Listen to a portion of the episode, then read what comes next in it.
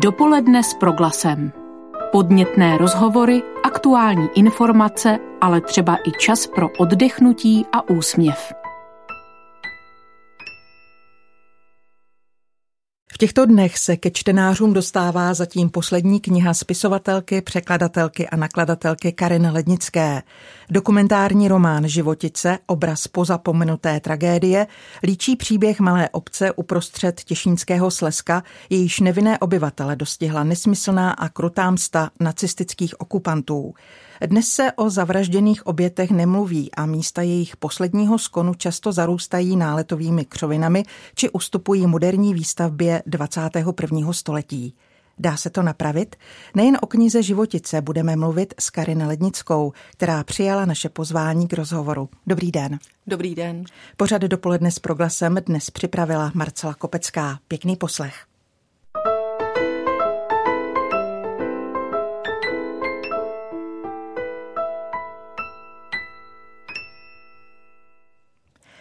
Paní Lednická, dokážete odhadnout, kolik lidí by asi na otázku víte, co se za druhé světové války stalo v životicích, umělo správně odpovědět? To by asi záleželo na tom, kde bychom tu otázku kladli, protože tam u nás eh, jakási povšechná eh, povědomost eh, o tom stále je, ale je to víceméně povrchní znalost. Myslím si, že v Čechách by na ní neuměl odpovědět téměř nikdo, nebo opravdu velmi málo lidí. Pojďme si tedy životice představit. Dnes jsou součástí Havířova, ke kterému byly připojeny v roce 1960. Začněme v minulém století. Jaký byl osud životic po vzniku samostatného Československa v roce 1918? Byly něčím výjimečné? Byly stejně jako celé území, eh, do kterého spadali, to znamená Těšínské Slesko, protože k pochopení toho, co se stalo eh, v srpnu 44, tedy životické tragédie, tak je třeba opravdu vrátit se do roku 1918 až 20, kdy se rozpadlo Rakousko-Uhersko a vznikaly národnostní státy a bylo třeba mezi nimi stanovovat hranice. A stanovení hranice tady na tomhletom území provázelo něco, co má velmi blízko občanské válce. Tam byl opravdu i regulérní konflikt, eh, válka eh, mezi Československem a Polskem a to výsledné uspořádání po dvou letech eh, velmi dramatického vývoje vlastně vyústilo v to, že nebyl spokojen vůbec nikdo. A v polském obyvatelstvu, které v mnoho obcích převládalo, jako třeba v Životicích, tak eh, to bylo vnímáno jako křivda, jako ukradení území. Nechtěli žít v Československu a v roce 1938 po Mnichovské konferenci nedošlo jenom k záboru Sudet Henleinem, ale došlo i k záboru Těšínského Slezska Polskem. Jak se Polákům žilo v Nové republice, ke které byli připojeni? Přijali ji? Když v roce 1920 eh, bylo eh, rozhodnutím eh, Mezinárodního společenství stanoveno, kudy ta hranice povede, tak to všechny vlastně zaskočilo, protože ono v Těšíně, který vlastně ta hranice rozřízla, vlastně se lidé eh, probudili eh, v úplně jiném eh, státě, než večer usínali, což samozřejmě člověka rozhodí. A jak už jsem říkala, v mnoha obcích na Těšínském Slesku opravdu výrazně převládalo obyvatelstvo, které se hlásilo k polské národnosti, takže to nesli úkorně. A ono ještě vlastně potom nastoupilo období, kdy československé úřady eh, opravdu velmi usilovali o posílení toho českého eh, vlivu. Eh, zřizovali české školy, nutili i lidi z polských rodin, aby děti dávali do českých škol a ten pocit křivdy tady tímhletím narůstal až vlastně k tomu 38. Kolik lidí do podpisu Mnichovské dohody v roce 1938 v Životicích žilo a jaké bylo tehdejší národnostní složení? Já myslím, že životice v tomto ohledu jsou vlastně typickým místem. Když se podíváte třeba do obecní kroniky nebo do zápisů eh, z jednání, tak vidíte polštinu což eh, znamená mnohé. Když se podíváte na Boží muka, která stojí v centru obce, tak z roku 1920 nápis na nich je taky polský. Opravdu tam ten polský živel převládal. Nicméně životice nebyly místem, kde by to probíhalo nějak zvlášť dramaticky. Byla to malá vesnička o několika stech obyvatel, kteří se starali o svoje hospodářství, pole nebo pracovali na šachtě a tam to moc dramaticky neprobíhalo ani ta 20. leta, ani ten polský odsun v 38. Po roce 1938 se Těšínské Slesko stává nakrátko součástí Polska. Co bylo s Čechy, kteří tady s Poláky žili? Obecně z Těšínska byli Češi vyhnáni. Eh, mluvím o 30 tisících lidí, kteří eh, v průběhu eh, v období od eh, října, kdy došlo k tomu záboru zhruba do července, eh, museli odejít ze svých domovů. Někteří dostali prostě jenom eh, propustku bez návratu. To byl takový lísteček, který jim nařizoval, aby opustili svůj dům bez náhrady. Někteří na to dostali třeba jenom půl hodiny. Bylo to opravdu někdy velmi mstivé, jako třeba o Vánocích o štědrém dni přijížděli opravdu těmi vlaky na Ostravské hlavní nádraží celé rodiny s nazdobenými vánočními stromečky a zabalenými vánočními dárky. Takže tohle to už není jenom odsun, tohle to už opravdu je potřeba uh, ublížit. Uh, takže eh, ta nálada opravdu nebyla úplně dobrá mezi eh, českým obyvatelstvem. Nicméně zase v životicích jsem v žádném zápise nepostřehla nějaká extrémní dramata tady tohoto typu. Musel odejít bývalý ředitel české školy, ale je to jenom konstatováno. Eh, část českých obyvatel odešla víceméně dobrovolně. Tady tyhle ty excesy se v životicích neodehrály, nebo jsem se o nich nedozvěděla. A jak tuhle situaci zase přijímali Poláci? Obecně. V těch životicích eh, mm, to nebylo tak dramatické v žádném ohledu, ale v jiných obcích, nebo třeba v Karviné, když se přejdeme do dědiště šikmého kostela, tak tam opravdu se stavěly slavobrány, vyhrávala muzika a lidé radostně stavěli špalíry a házeli eh, květiny na přicházející polské vojsko. 1. září roku 1939 eh, znamenalo i definitivní konec všem nadějím.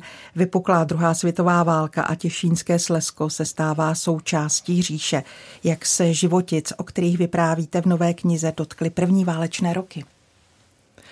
Tak jako všech obcí na uh, Těšínském Slesku, protože uh, bylo to Polsko, uh, tudíž se to stalo součástí okupovaných území a to vlastně utvářelo celý průběh války na tom předmětném území. Byly to podmínky velmi, velmi tvrdé a zejména po vydání zákona, který místní polské obyvatelstvo stavil téměř na roveň židům, tak to bylo opravdu velmi kruté.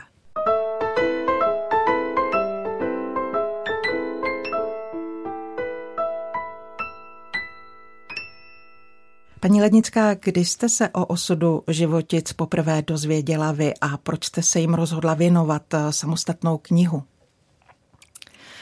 Dozvěděla jsem se o nich na základní škole, protože já jsem eh, vyrůstala v Havířově, takže my jsme tam eh, chodívali se školou na takové ty povinné exkurze, kdy nám soudružka učitelka vždycky povyprávěla takovou tu verzi o hrdiných partizánech a zlých Němcích ve kterých tím lidé, ty skutečné oběti, hrály vlastně roli jakési stafáže toho eposu o hrdiných partizánech. A rozhodnutí napsat tu knihu eh, pochází eh, z doby, kdy jsem dělala rešerše pro druhý díl Šikmého kostela, kde jsem pro životice vytvořila samostatnou dějovou linku, abych je trošičku připomněla.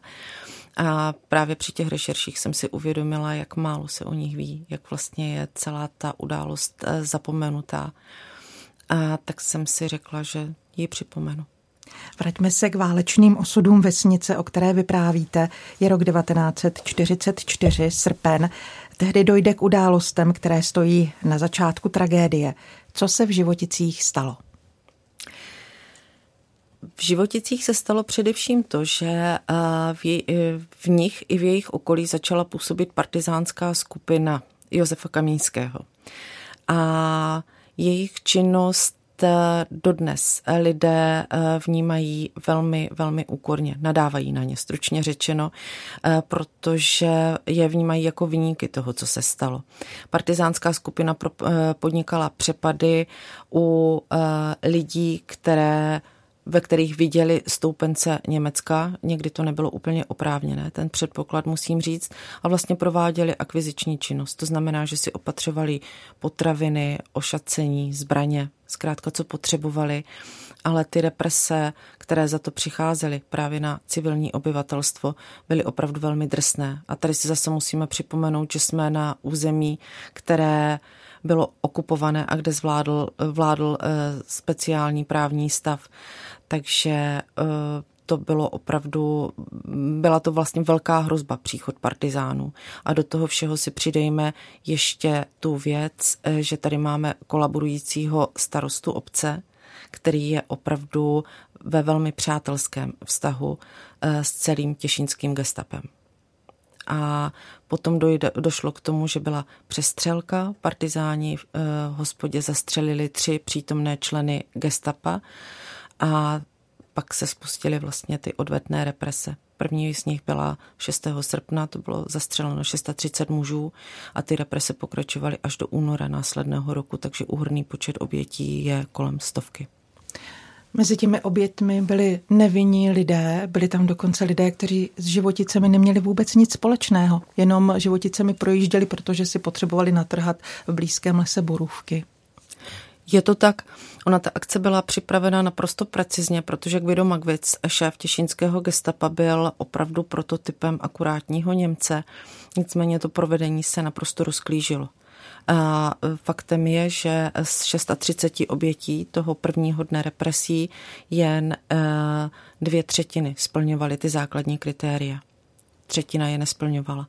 A byl to třeba právě případ chlapce, kterého jste zmínila, e, který životicemi jenom projížděl na kole, protože jel do Beskyt sbírat borůvky. Mohli bychom si ten akt tragédie vlastně přesně popsat. Muži byli vyváděni ze svých domovů a byli stříleni v podstatě na svých vlastních pozemcích, na svých vlastních loukách. Ty ženy to všechno museli vidět a slyšet. To jsou situace, které se vepíší obrovským způsobem, jak se s tím ti lidé vyrovnávali. Je to pro ně celoživotní trauma, to si řekněme uh, hned. A vyrovnávali se s tím tak, jak uměli, protože tehdy nebyla společnost nastavená na to, aby jim jakkoliv pomáhala. Když se podíváte třeba do obrazové přílohy v té knize, tak tam najdete u jednoho z těch zavražděných mužů tři umrtní listy, které si vdova po něm musela nechat vystavit, protože eh, po válce nechtěl někdo uznat ten německý z Amtskomisariátu, tak si nechala vystavit u evangelíků, protože byli evangelíci a za deset let na to ji na úřadě neuznali tady tenhle ten uh, umrtní list, takže si musela nechat vystavit v pořadí třetí a to je, mm-hmm. to je vlastně psychický teror. Opravdu zůstali na všechno úplně sami a myslím, že pro nás dnes je nepředstavitelné ten tlak, ve kterém museli žít. Mm-hmm. Jak tahle událost pak promění celý život vesnice, sousedské vztahy, letitá přátelství, rodinné vazby? Nevratně nevratně a velmi silně. Eh, ta tragédie je tam ještě stále přítomna, eh, musím říct. Eh, tím, že nebyla ani pořádně reflektována nikdy. Vždycky každá dekáda poválečna si našla nějaký specifický důvod, proč o tom pořádně nemluvit. Tak je to stále přítomné a některé věci nejsou vyřešené, protože ono opravdu bylo to zameteno pod kobercem, že je to tam přítomné a pokud jde o vztahy ve vesnici, tak je to ovlivnilo naprosto zásadně, protože ono i u zrodu celé té tragédie nebo vlastně ten vývoj té situace velmi úzce souvisel se vztahy ve vesnici. Jo, to je právě ten rozdíl oproti té, tomu, jak byla ta událost podávaná dříve, že tady byli nějací partizáni, nějací Němci, ale ta situace by se vůbec nikdy nemohla vyvinout právě tímto způsobem, kdyby mezi obyvateli vesnice nebyly nějaké vazby, nějaké vztahy, nějaké křivdy, nějaké nenaplněné eh, vztahy a tak dále. To všechno tam sehrálo obrovskou roli. Pamětníci tragédie v životicích dosud žijí. Když jste ten příběh psala, myslela jste i na to, jak osud jejich příbuzných napsat tak, aby se jejich románové zpracování nedotklo, neubližilo jim nějakým způsobem? Na to jsem myslela celou dobu, to mám jako takový imperativ, naprosto základní v hlavě, protože se dotýkám velkých věcí, nesmírně citlivých věcí, takže když mluvím s pamětníky, potom zpracovávám výstup z toho našeho povídání, tak jim to vždycky dávám přečíst a ti lidé, kterých se týká eh, opravdu děj té knihy, to znamená, že ukazuju tragédii, která se přihodila konkrétně jejich rodině, tak četli tu knihu i v eh, rukopise, abychom všichni měli jistotu, že tam nebude nic, co by je nějakým způsobem zasáhlo, nebo já můžu mimo děk něco překroutit do ní, to jsou mnoha hodinové zápisy, že? Takže může se stát, že třeba něco trošku významově posunu. A takže na tohle to jsem velmi dbala a doufám, že teda se nenastane situace, kdy jsme něco přehlédli. A stalo se, že některou linku toho příběhu z té zpěty třeba vypustila? Ne. Ne. Eh, je pravda, že teda to, na co apelovali téměř všichni, je to, abych tam napsala trošičku jednoznačněji, nebo jednoznačněji, eh, jak, že vnímají roli partizánů naprosto negativně. Já jsem to tam napsala tak, jak jsem to považovala za nezbytné. Myslím, že čtenář se dovtípí, co si o tom myslím a udělá si vlastní názor z popisu těch událostí ale nevypustila jsem uh, nic z toho, co mi vyprávěli a co jsem si mohla ověřit. Uh, je několik věcí, které se tradovaly ve vesnici, ale už si je nemám bohužel jako věřit, je pozdě. Uh-huh. Takže ty jsem tam nedala. A zahojily se skutečně do dnešního dne všechny rány? Vůbec ne. Jak byli vlastně viníci životické tragédie potrestáni? Dostihla je spravedlnost? Jak které? Některé ano. Eh, třeba první gestapáci byli popraveni eh, velmi krátce po válce. Některé se podařilo dopadnout trošičku později, ale ty hlavní výniky eh, se podařilo po válce vyhledat, dokonce byl na ně vydán Československá socialistická republika, požádala Spolkovou republiku Německo o jejich vydání, ale k tomu nikdy nedošlo.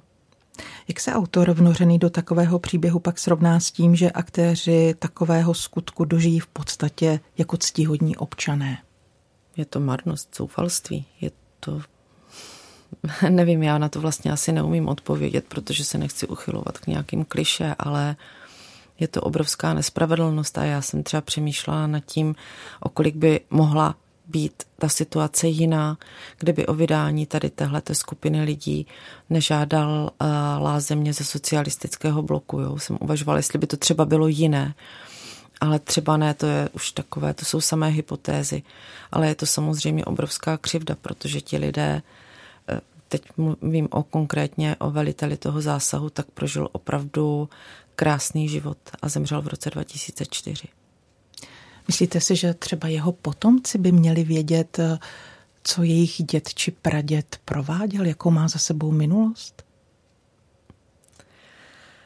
No, to je, asi by to měli vědět, samozřejmě, že by to měli vědět.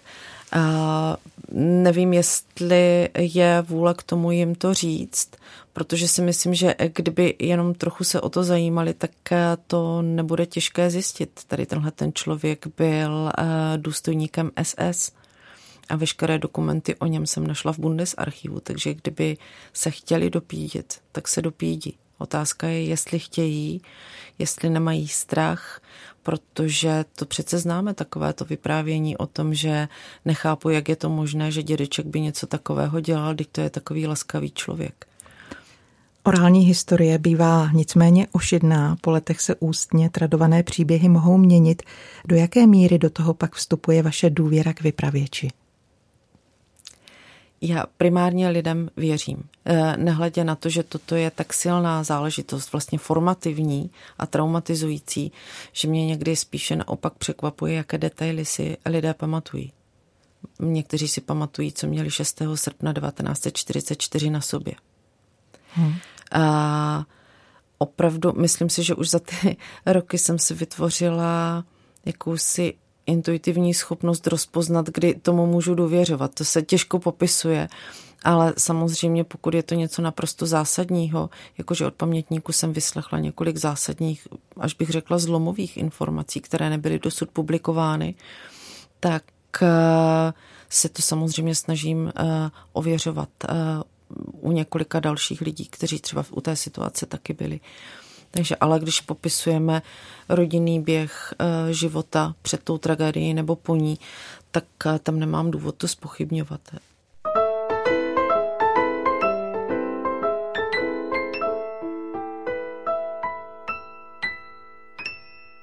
Se spisovatelkou Karin Lednickou se dnes potkáváme na proglasu. Představujeme její novou knihu nazvanou Životice. Paní Lednická, když píšete dokumentární román, trávíte valnou většinu času v archivech. Je k životické tragédii dostatek pramenů, odkud jste především čerpala? Čerpala jsem především z práce uh, pana profesora Mečislava Boráka, kterému je ostatně i kniha věnována, protože nebýt jeho badatelského zájmu o životickou tragédii, tak už bychom to asi nikdy nedali eh, dohromady. Už by bylo opravdu na mnohé příliš pozdě. Takže on byl pro mě významným zdrojem. A eh, potom opravdu orální historie. Ono obecně tam u nás je, jsou některá období a události, u kterých je orální historie jediným, tudíž primárním zdrojem. Kolik takových životic podle vás ještě čeká na své literární objevení? To nevím. Eh, to nevím. Eh, těch eh, nacistických represí samozřejmě podobného typu proběhlo mnoho. Myslím si, že jednu z nich ploštinu reflektuje třeba pan Mňačko a toho taky cituju v úvodu knihy. Ale je určitě spousta míst, která nebyla takto literárně stvárněna. Knížka je na světě, potomci těch, co tragédií prošli, si ji mohou přečíst. Jaké máte konkrétně od nich ohlasy? Dojaté. Uh, zase, já se strašně bojím říkat takové ty fráze o tom, že uh, mají pocit, že jsem dala hlas jejich rodičům a tak dále. Tyhle věci tam zaznívají, ale asi by se to dalo zhrnout, takže jsou rádi, Eh, že se to připomnělo, nebo že se třeba podařilo objasnit, že táta neměl s Němci vůbec nic společného, že to celé bylo úplně jinak, takže je to vlastně jakýsi vděk ne ke mně, ale k tomu, že bylo učiněno něco, co mělo být učiněno dávno a museli na to celý život čekat. A cítíte tedy vy osobně i něco jako, nechci říct si satisfakci, ale pocit, že jste přispěla alespoň trošku k nápravě věcí, které dlouho nebyly zahojeny? Ano, cítím to, ale ne takto domýšlivě. Mm.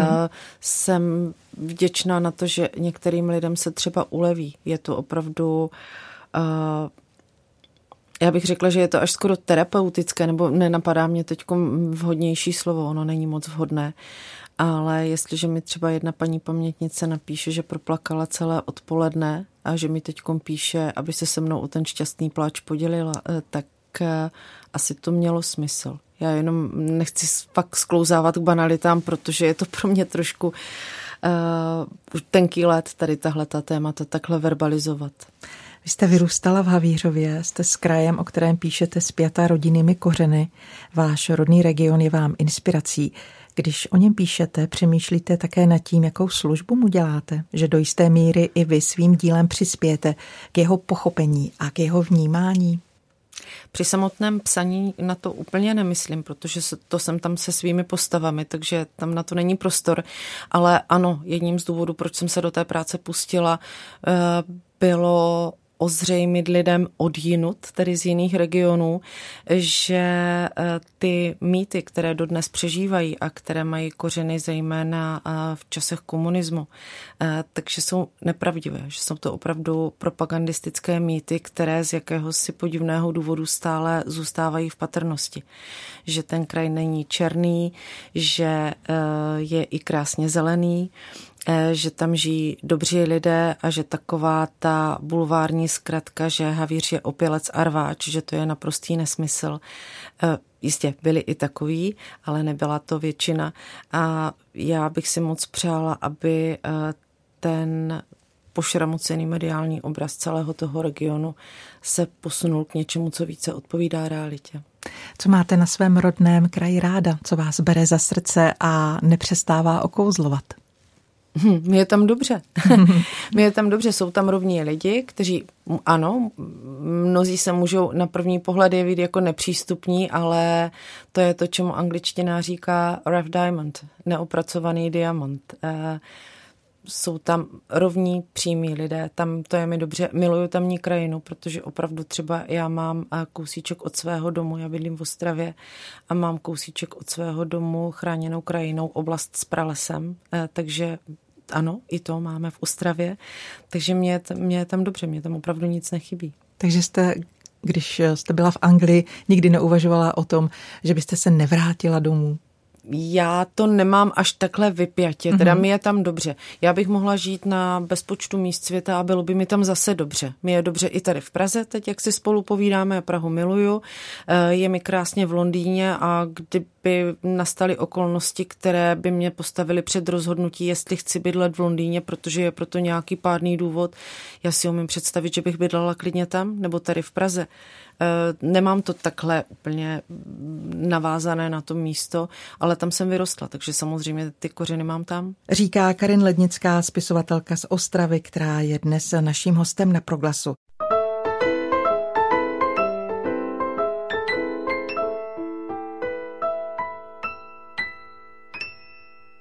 Karin Lednická, spisovatelka z Ostravy, je dnes naším hostem na Proglasu. Paní Lednická, vaše románová trilogie Šikmý kostel, na jejíž třetí díl čekáme, se potkala s vřelým čtenářským přijetím.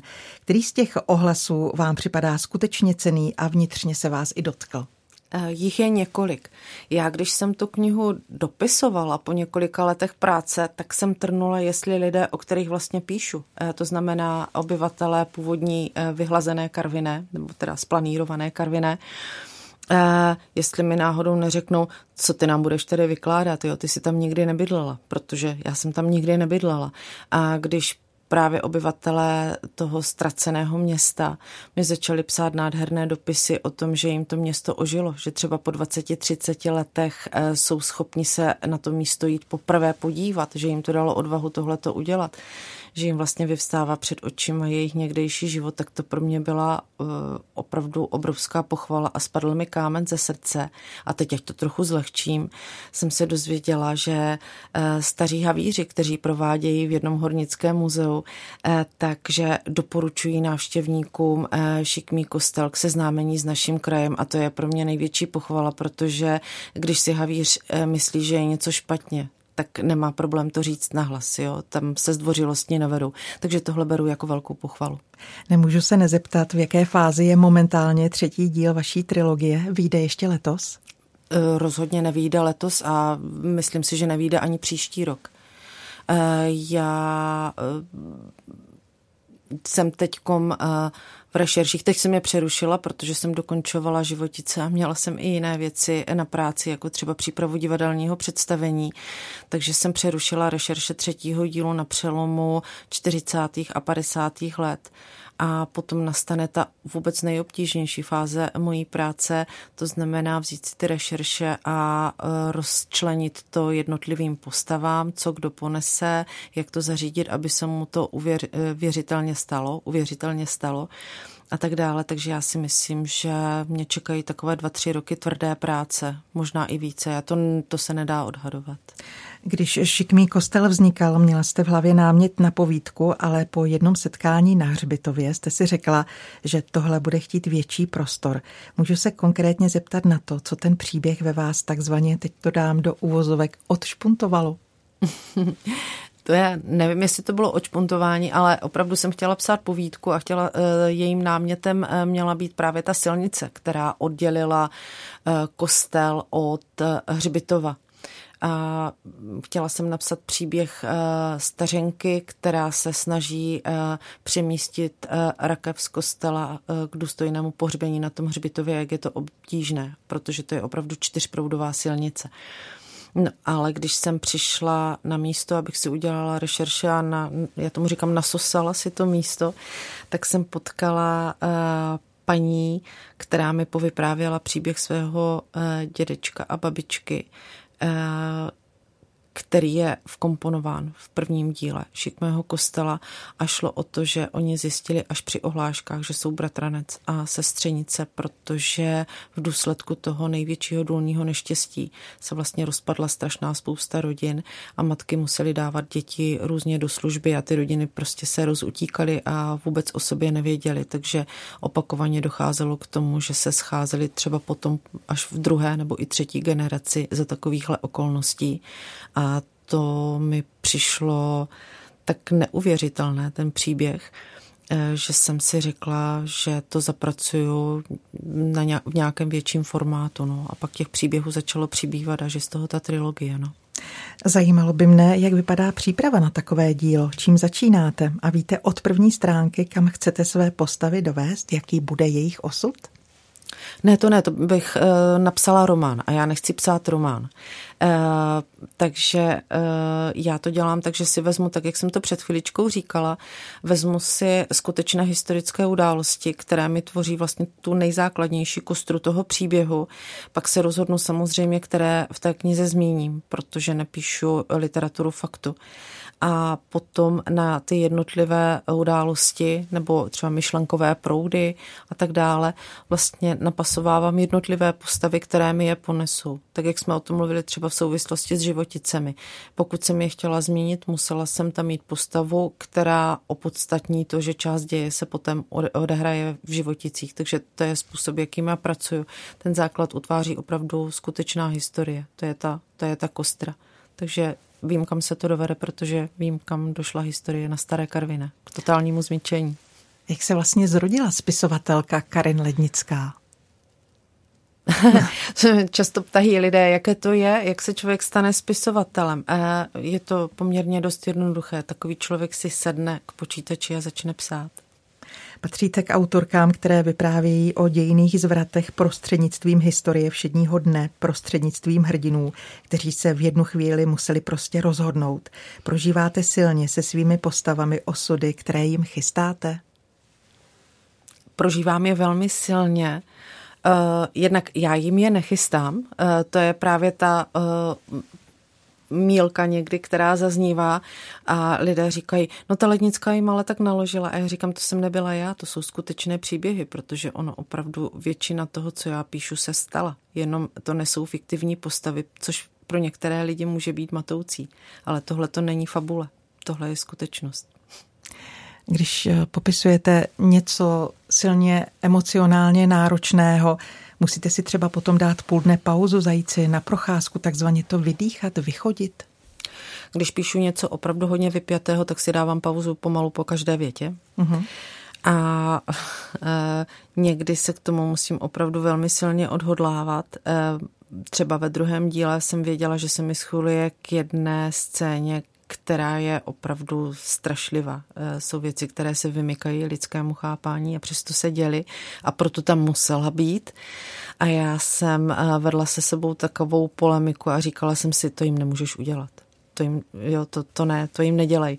A potom jsem říkala, no tak když to tam nenapíšeš, tak eh, to bude špatně, ta knížka, tak se nikdo nedozví, že se tohle to dělo v takovéhle míře.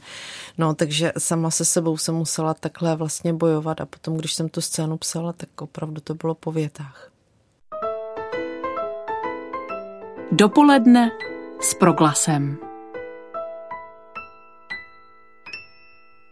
Karin Lednická, spisovatelka z Ostravy, je dnes naším hostem na proglasu. Jako překladatelce a nakladatelce vám rukama prošly stovky příběhů. Recept na to, jak poznat úspěšný titul, neexistuje. Nicméně, čím jste se ve své někdejší branži řídila vy, když jste se rozhodovala knížku vydat? Těch kritérií byla celá řada, protože knižní trh v České republice se naprosto zásadně proměnil během těch 25 eh, let. Začal v něm převládat takový ten opravdu, nebo v tom segmentu, eh, ve kterém jsem se pohybovala ještě jako majitelka jiného nakladatelství, eh, tak začal překládat opravdu takový bohapustý tlak eh, na komerci vlastně o ty knížky tam už vůbec nešlo. Šlo o to, jak se ta kniha chová v Excelové tabulce a to je něco, čo, co už mě moc nebavilo. Takže tohle to bylo to kritérium, které rozhodovalo eh, v závěru, ale na začátku jsem si užila naprosto krásné období, kdy jsem si mohla rozhodovat podle toho, jestli mi ta knížka přijde dobrá. To bylo hezké. A už v tom období se ve vás rodily příběhy, které byste v budoucnu mohla psát? Měla jste už tehdy tu touhu?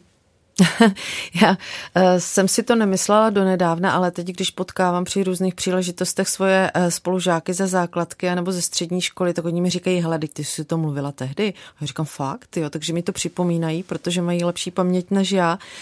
Uh, já jsem mm, tak nějak psala sama pro sebe docela dost dlouho, to je pravda, ale to bylo spíše pro radost nebo na usebrání myšlenek nebo usebrání sebe sama, ale neměla to žádnou jinou ambici než eh, to, co jsem právě řekla.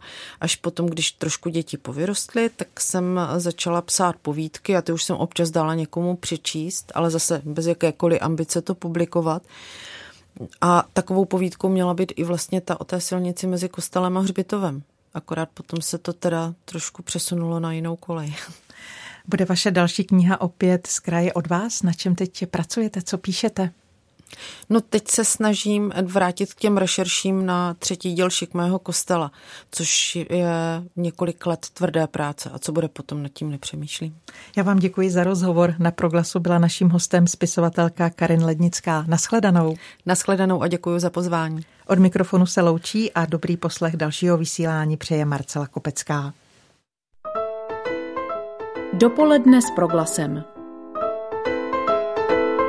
Každý všední den mezi devátou a desátou jsme v tom s vámi už 25 let.